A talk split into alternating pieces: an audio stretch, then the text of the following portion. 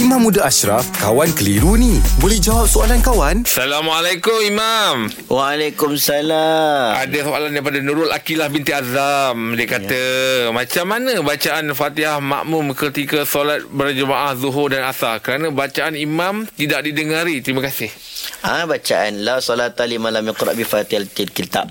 Dia tetap kena baca. Dalam mazhab Syafi'i wajib baca Fatihah bagi seorang makmum sama ada imam baca perlahan waktu zuhur asar ataupun ketika imam baca kuat iaitu subuh maghrib isyak Ha, cumanya maghrib isyak subuh tu kita tunggu imam balik uh, habis baca Fatihah baru kita baca baru lah. Baca, ya. ha, kebim, kalau kita bimbang imam baca Fatihah habis-habis imam baca Fatihah imam akan baca surah terlalu pendek. Hmm. Ha waladdallin amin.